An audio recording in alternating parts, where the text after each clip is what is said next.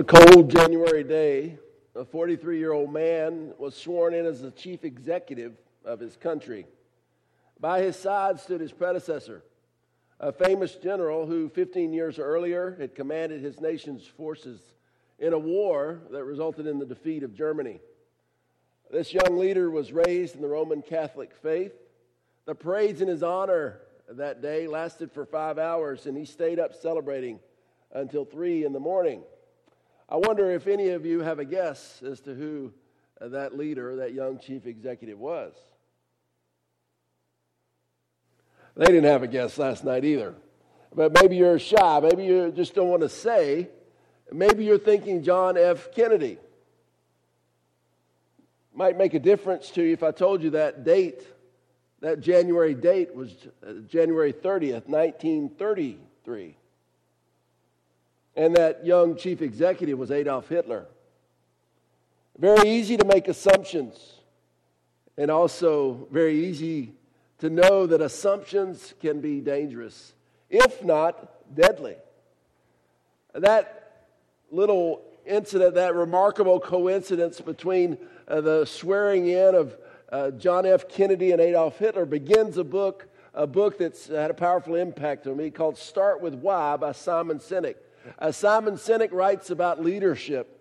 Uh, he also wrote Leaders Eat Last. And he says in this book that the enemy of assumptions is the question why. Enemy of assumptions, the antidote to assumptions, to keep from falling into the trap of believing and acting on your assumptions, you're always to be asking the question why. Because why sets the priority? Why sets the direction of an organization, of a family, of a person? Uh, why?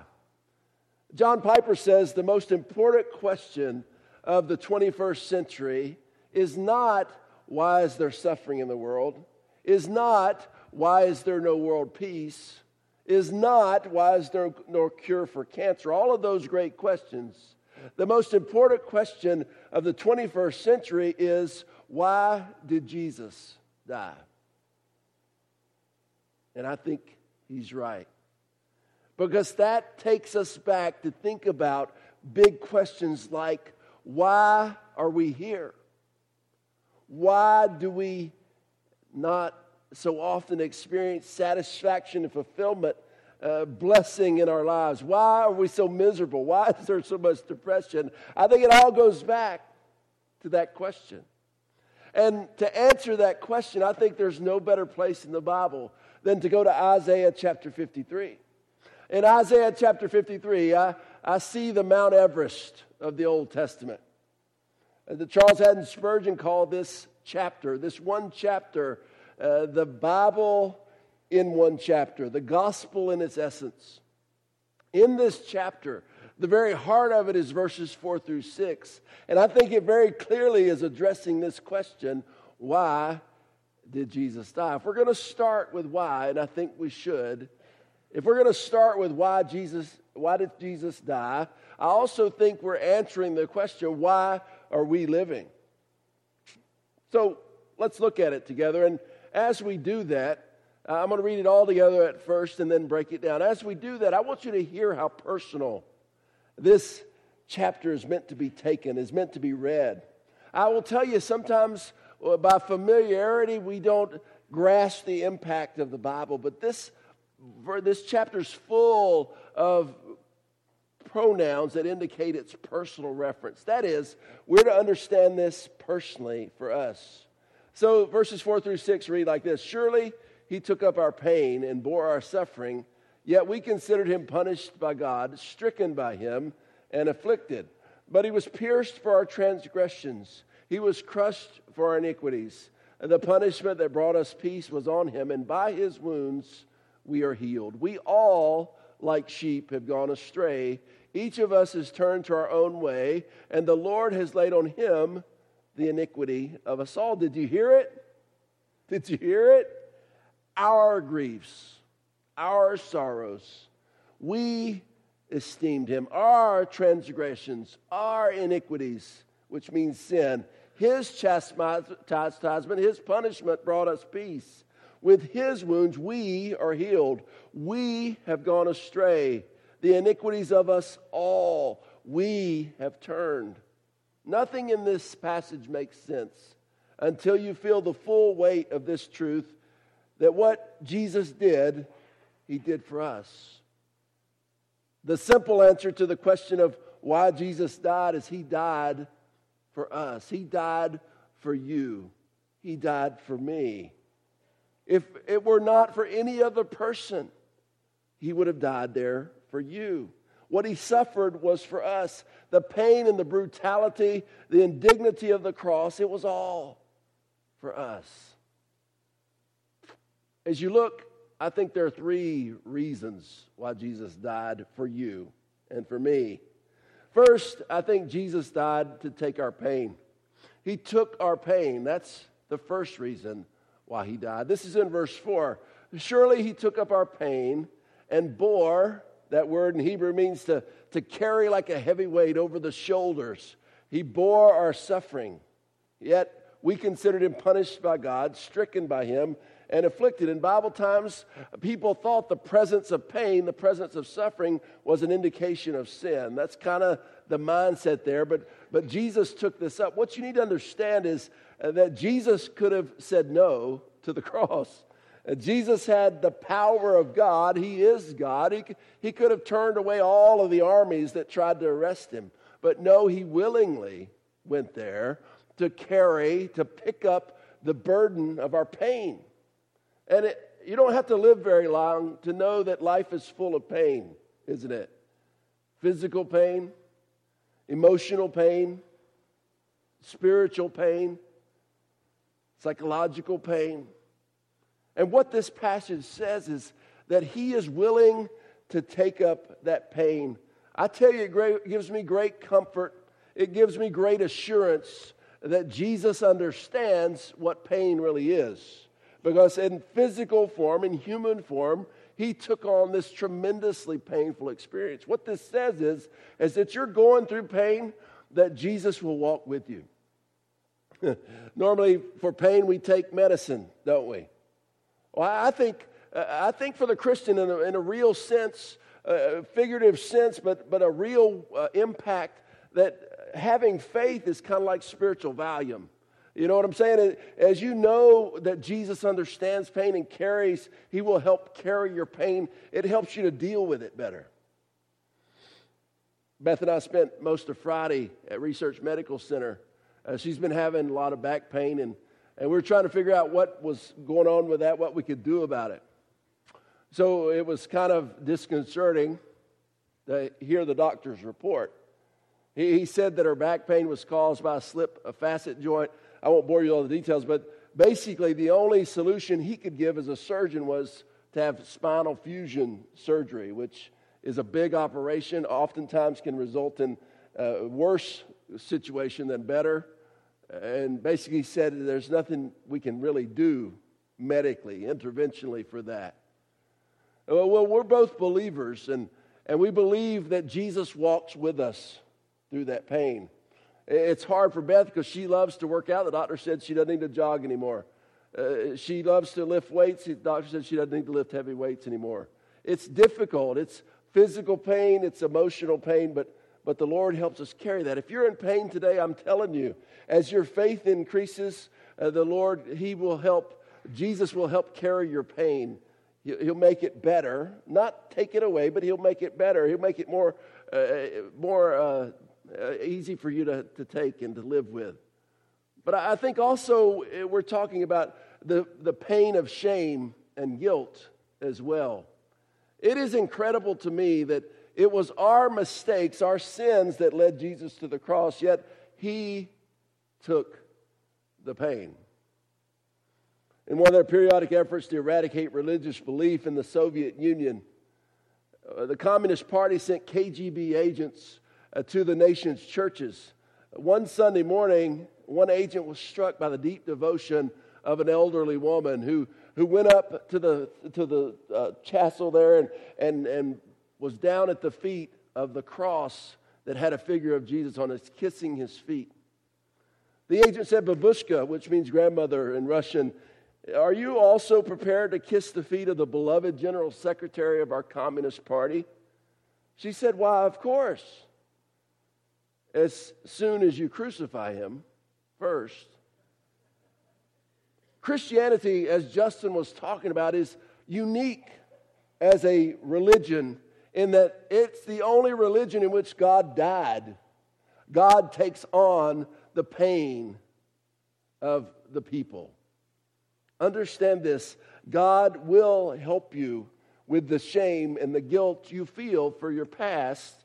He will, as you respond in faith, as you grow in faith, as you believe in this one who was on the cross, as you love him and surrender to him, he will help to carry that pain, that pain in all of its forms. Secondly, this passage tells us that Jesus died to take our punishment. He took our punishment. Verse 5 says this But he was pierced for our transgressions, he was crushed for our iniquities. The punishment that brought us peace was on him, and by his wounds we are healed. By God's wounds on the tree, we are healed. Well, why, did, why is all this uh, necessary? You might say, well, couldn't God just say, oh, oh they, they messed up a little bit, but, but it's okay? So oftentimes we do that. But listen, does the world make sense if for negative, evil actions there are no consequences? As you read the Bible and understand the personality of God. You understand that He is love. You understand that He is almighty. You understand that, that He is wise. But you also read that He is holy and He is just. When people go their own way, when people choose to do the things they're not supposed to do or, or choose not to do the things they're supposed to do, the Bible calls that sin. And, and for those negative actions, for God to be just, there has to be consequence. And the Bible says the consequence of the sin is death. Uh, you see, it's easy for us to think, well, I'm a pretty good person. I don't lie, I don't steal, I don't cheat. But, but hear what I'm saying. Every time we choose to do what God doesn't want us to do, or we choose not to do what God wants us to do, that is sin. There is not a perfect person among us. This says down in verse 6 all of us, like sheep, have gone astray. What it's saying is that there had to be a punishment. And what this verse is saying is that he took that punishment for you and for me. Uh, John 3:16, one of the most famous verses in all of the New Testament. For God so loved the world that he gave his one and only Son, that whoever believes in him uh, shall not perish. That is, their punishment will be covered, their punishment will be taken by him, but have eternal life. God wants to take, uh, because you incurred in your life in the past and even in the present, you incurred the punishment of sin. He wants to take that sin away. He wants to take the punishment. He wants to, as we sang earlier, He wants to wash you as white as snow. It's amazing how much God loves us. R.G. Lee, who's a Georgia preacher from the past, he tells a beautiful story about a mountain school that had a hard time keeping a teacher. Partly because they were way back in the sticks, and partly because there was a group of big, rough boys who kept running every teacher off. They took pride in it. The biggest and roughest of all these boys was named Tom. So they got a new young teacher. But this new young teacher had some success. He won over the boys because he let them set the rules for the school. It turned out these boys expected the rules to be very strictly enforced by corporal punishment. But young people, these were the days where you could get whipped in school. And listen, I had a lot of whippings in school. Back in these days, uh, and these boys, as they set the old rules, they were pretty strict. They said uh, the teacher could spank with this rod. He could spank a child if they cheated on a test with five strokes. If there was stealing within the classroom, there would be 10 strokes. That would be the punishment. No excuses. That's how it was going to be. And all these punishments, all these whippings had to be taken with the offender's coat off. Everything went well until one day Tom's lunch was stolen. A frail little boy in hand me down clothes that were too big for him admitted his guilt. The students demanded that the rules be followed, that this boy be whipped. When the, t- little, uh, when the teacher called the little boy up front, he came up whimpering and whining and begging to leave his coat on. The other students insisted that he obey the rules and take his coat off. When the boy did, a deathly silence filled the room. You see, when most of the boys took their coats off, uh, they had a shirt on under it. But this little boy, because his family was so poor, when he took his coat off, there was no shirt, and you could see his bones through, his, through the skin. He was so emaciated.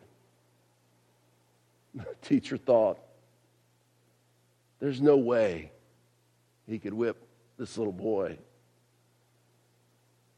Suddenly, big, tough Tom stood up and walked to the front and stood between this little boy and the teacher. And he said, I'll take it for him, teacher. I'll take his, his strokes because it was my lunch he stole. And then Tom pulled off his coat. Reluctantly, the teacher started. He hit him across the back once, he hit him across the back twice. On the third blow, the rod broke. Tom was big and strong. And the teacher said, That's it. School's dismissed. The frail little boy laid his hand on Tom's big arm. And through his tears, he said, Thank you, Tom. Thank you, Tom. It would have killed me to take those strokes. It would have killed you to go to the cross. It would have killed me. But Jesus willingly took the punishment for all the sins that were yet to be committed. What a great love. What a great Savior we have. Thirdly, this passage tells us that Jesus died, He took our place. He took our place. Verse 6 says, We all, like sheep, have gone astray. Each of us has turned to their own way, and the Lord has laid on him the iniquity of us all. That is, there is a scapegoat. In the Old Testament, the priest would call uh, people to bring a goat, and on one of the goats of the two, he would uh, lay virtually all the sins of the people and and the goat would run off into the wilderness to be devoured. A scapegoat. Jesus took that place. Jesus was that person. He, for his sheep, his people, God's beloved creation who go their own errant ways, he took the place. He substituted himself in place for us who were to come. Why? So that we could have peace with God. It's a desperate place uh, to realize that you have this price, this, this punishment that you can't cover. Uh, Jesus, as he takes to the cross, he takes that punishment. He stands in place for you and for me. Romans 5 1 and 2 says, Therefore, since we have been justified through faith, we have peace with God through our Lord Jesus Christ, through whom we have gained access by faith into this grace in which we now stand. And we boast in the hope of the glory of God. You can have peace with God. You see, our problem is a lot of us spend a lot of our life running from God. I did. A lot of us spend a lot of our life uh, rebelling against God. I, I did. I like to do my own thing.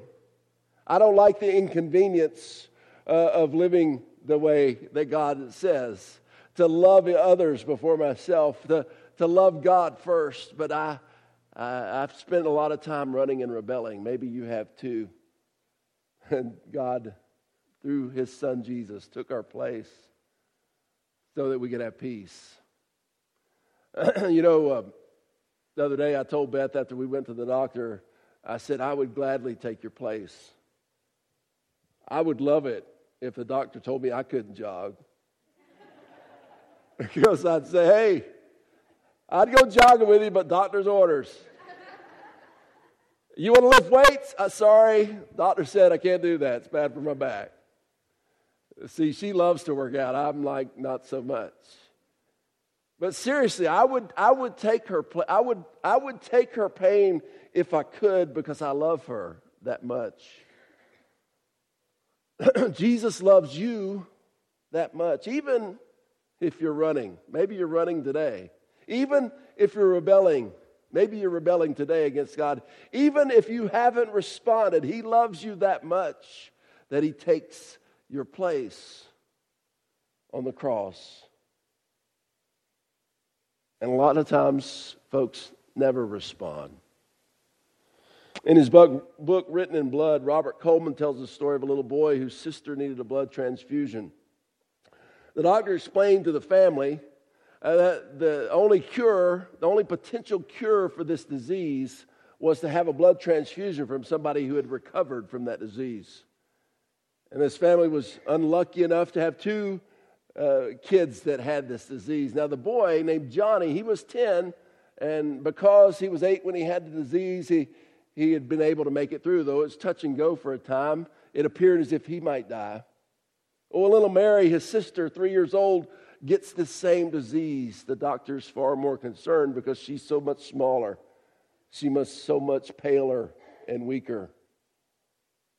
He says to the family, the only way this can happen is for a blood transfusion to happen if somebody's recovered from this disease and also has the same blood type. And Johnny is a match. So the family's there in the consultation room, Johnny there as well, and the doctor asked Johnny, Would you give your blood to Mary? Johnny hesitates. His lower lip starts to tremble. Then he smiled and said, Sure, for my sister. Soon the two children were wheeled in the hospital room Mary, pale and thin, Johnny, robust and healthy. Neither spoke, but when their eyes met, Johnny grinned at his little sister.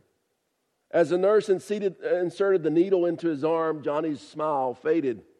He watched the uh, blood flow through the tube. With the ordeal almost over, his voice slightly shaken, broke the silence. Doctor, when do I die? And then the doctor understood. He understood why Johnny hesitated, why his lip trembled. He understood that Johnny thought that the doctor was going to take all of his blood. It would take all of his blood to save his sister. Jesus' blood shed for you and me. That's why he died. I wonder today, could you say he took my pain?